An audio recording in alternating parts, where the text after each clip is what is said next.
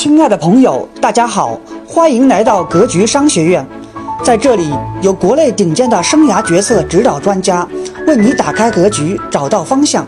在这里，有世界五百强销售总监，教你最具实战的互联网营销干货。在这里，还有最接地气的投资理财、创业分享，让您和优秀创业家零距离。格局商学院，青春正能量。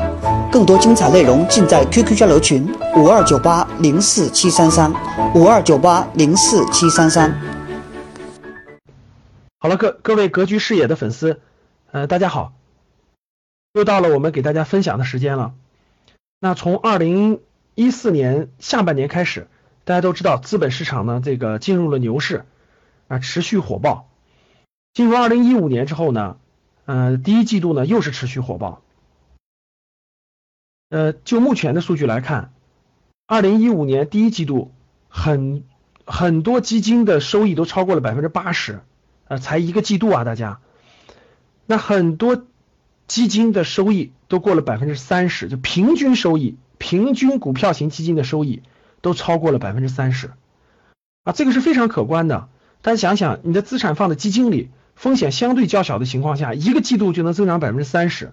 啊，这就是牛市非常重要的特征。那在我们呃格局生涯给大家讲的很多课程当中呢，投资班的学员呃比较有很多呃咱们的都是这种新人啊，八零后九零后的一批新股民进入市场了啊，无论大家是买基金还是买股票，进入资本市场以后呢，都有很多专业性的概念。其实这些概念呢都不难理解，呃都不难理解，也不用大家去看很厚很厚的教科书去一点点体会它和理解它。我们用通俗易懂的语言，就可以让大家理解了这些专业术语。那比如说一些什么是蓝筹股，比如说什么是一些成长股，比如说什么是主板、中小板、创业板，比如说股票分红是什么事情啊？什么是市盈率？什么是市净率？等等等等，很多专业的术语。这些术语，如果你了解之后呢，你会你就会能看懂整个资本市场，那包括基金。那我们的投资班里头呢，很多学员呢都问了各种各样的这个专业术语。那这次呢，我们讲一个比较初级的、比较简单的啊，什么是蓝筹股？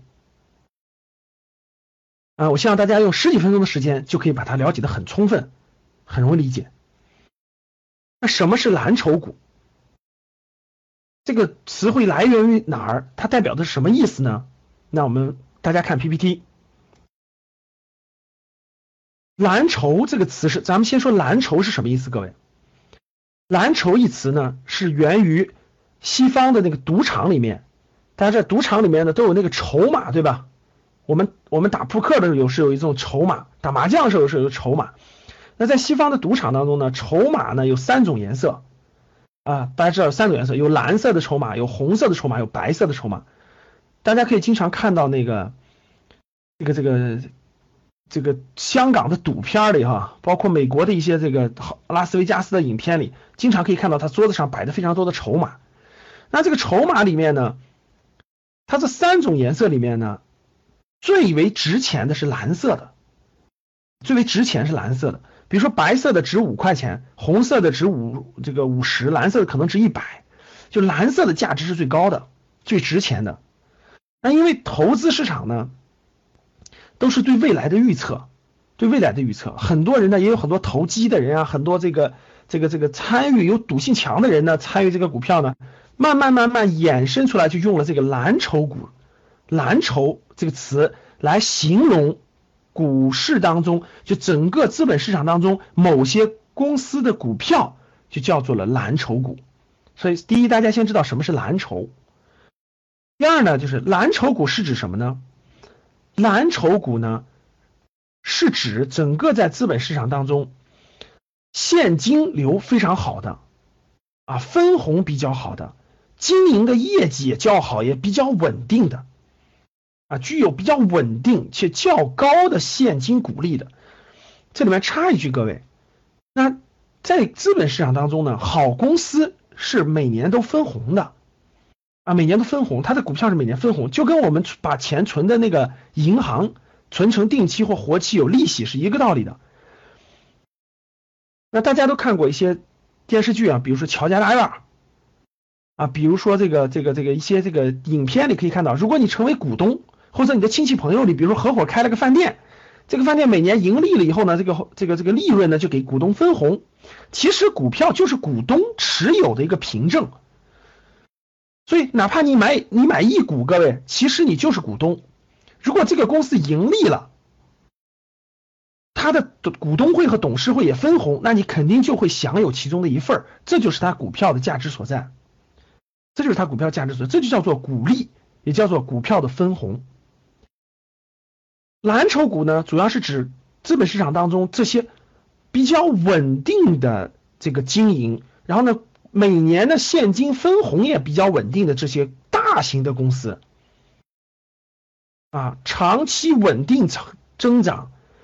分红股息每年都有啊，大型的一些股票在资本市场叫做蓝筹股啊，叫做蓝筹股，相信大家多少有一点概念了哈。比如说我们国内的 A 股市场有两千六百多只股票，两千六百多只股票，其中就可以把它分成有一些就是蓝筹股，有一些是什么呢？蓝筹股相对于什么说的？相对于成长股。成长股说的，所以讲到这儿，可能大家就好理解了，就好理解了啊。蓝筹股就是业绩比较稳定，有合理的增长，每年有很好的现金分红的大型的一些这个公司。由于这些公司都比较大啊，所以它都是一些已经发展的比较成熟的行业，才能有很多大型的公司。啊，我们很很多格局的学员呢，都参加过我们的生涯决策课，对吧？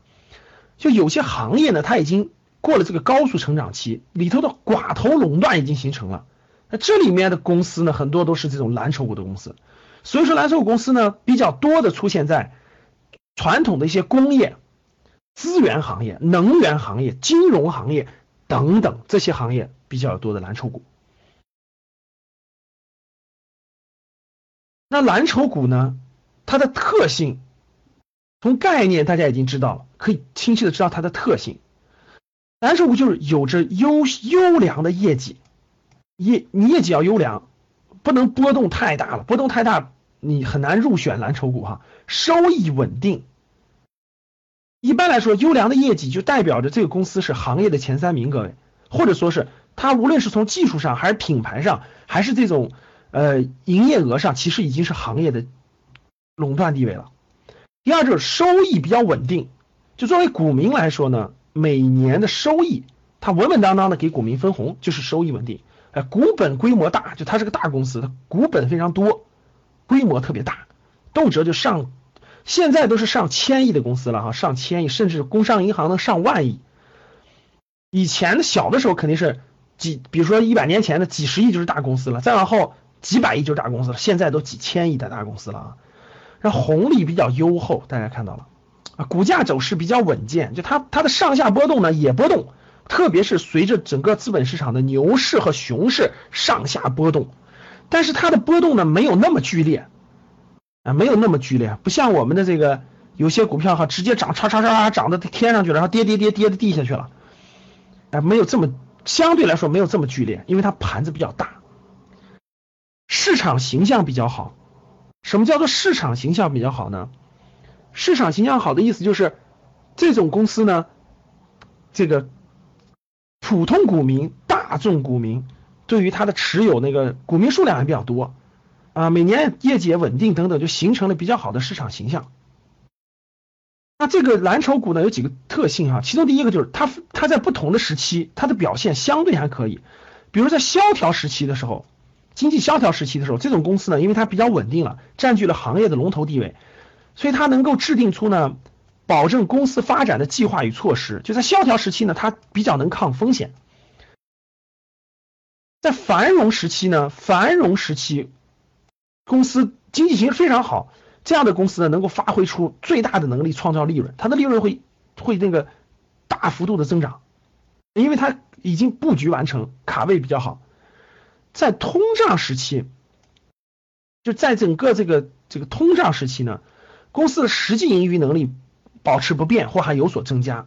所以这样的公司其实就是各个行业的寡头垄断，寡头垄断。这样的公司呢，业绩稳定，有较高的分红，有股息，所以很多普通股民买它的时候呢，冲的就是它的分红，就冲着它的分红。啊，最典型的，给大家举几个这个例子，比如说工商银行，工商银行现在啊，咱们现在讲这个课是二零一五年的四月份了，它每年的分红其实都将近百分之五，它市值一万两千亿，它每年分红百分之五，大家想想，现在你把钱存的银行，其实你一年的利息定期利率也就百分之三左右，而这个公司每年的分红都到百分之五，啊，招商银行有这个分红平均能达到百分之六点多。这就是非常好的蓝筹，你不求它股价上涨，你每年分红都是个很高的收益，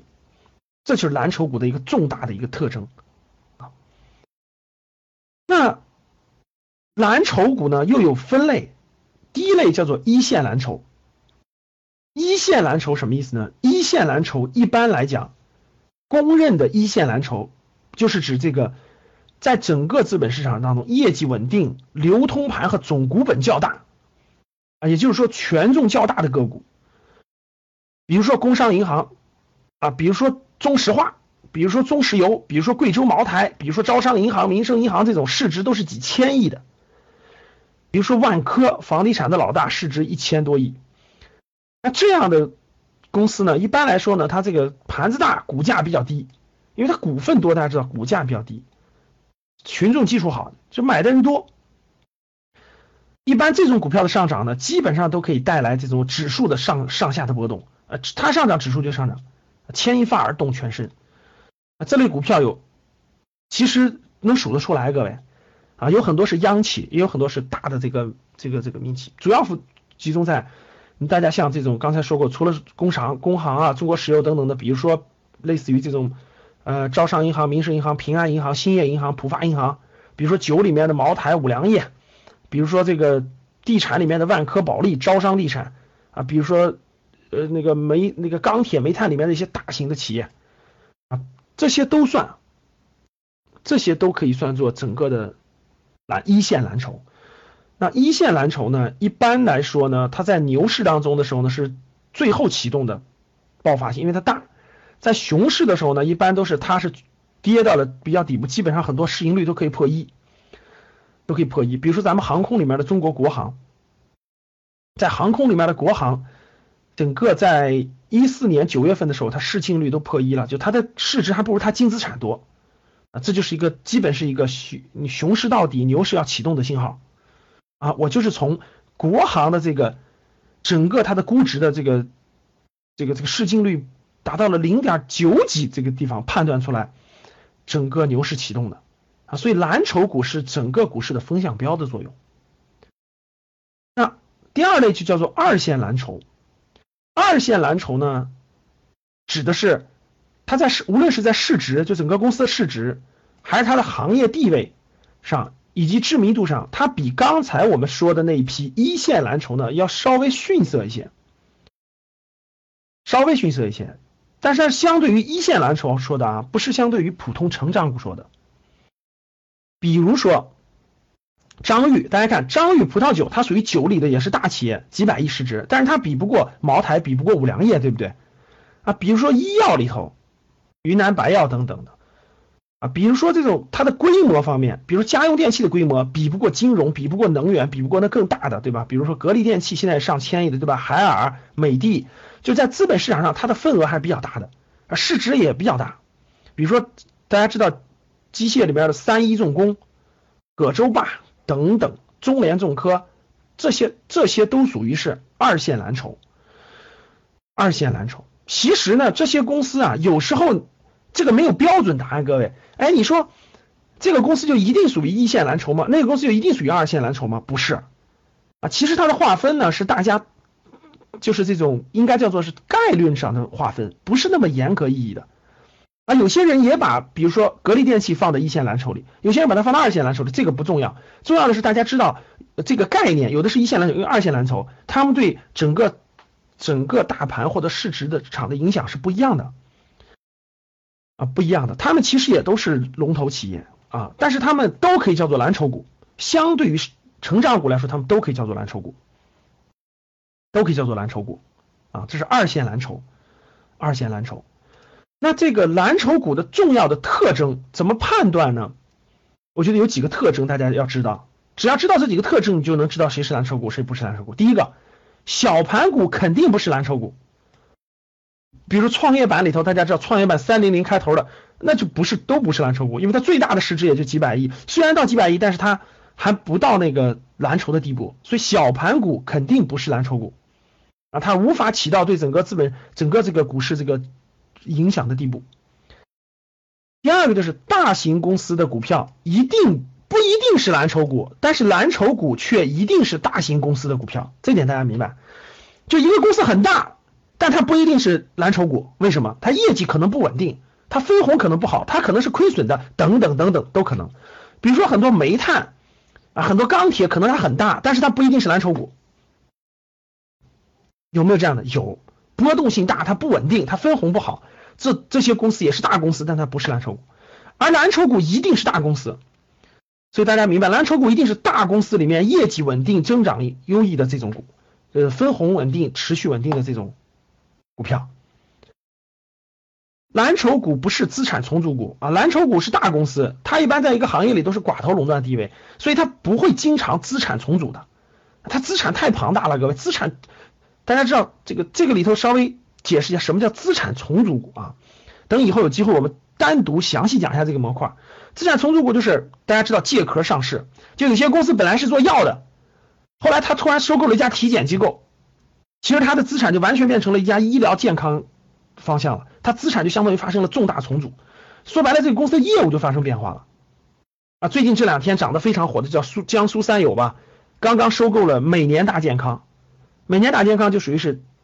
健康体检里的前三名，所以它股票连连涨停，这就叫做资产重组。资产重组股不是蓝筹股，蓝筹股是在某个领域当中经营的非常稳健的，啊，频繁这种资产重组的不是蓝筹股。还有一个指标是什么呢？蓝筹股不会是多元化经营的公司，因为蓝筹股不会是多，蓝蓝筹股都是在某个领域当中做的非常扎实、非常稳健。比如说美国的麦当劳、肯德基，比如它可口可乐，比如它的通用电器，比如说它的这个这个这个汽车，它都是在某个系某个大行业里头做的非常扎的啊，它不会是那个到处乱做的，到处乱做它很难成为这种蓝筹股。通过这些特征呢，我相信大家能明白，大致就明白了整个什么是蓝筹股啊。这个蓝筹股是相对于谁来说的呢？各位，蓝筹股是相对于成长股来说的。蓝筹相对成长股来说的，当你能区分出蓝筹股和成长股的话呢，其实这里面就有太多的故事可以给大家讲了啊。比如说现在创业板的中小板的高成长是成长股已经达到了宇宙价是吧？叫神创板。比如说现在蓝很多蓝筹还比较低，那什么什么时候蓝筹和成长股它们的交替关系是什么样的呢？未来会怎么影响我们的资本市场呢？这些都非常有意思。那我们就下一期争取给大家分享这个主题：蓝筹股与成长股的故事。好，那那个非常欢迎大家关注我们格局视野的呃相关的资讯，这是我们的网站。啊，格局一百点 com，我们的微信公众号是格局三六五，格局三六五啊，大家也可以扫我们这个二维码，加上我们会有通知，包括我们视频的通知，每天我们会有相关的文章和好的内容推送给大家。好的，嗯，非常感谢大家。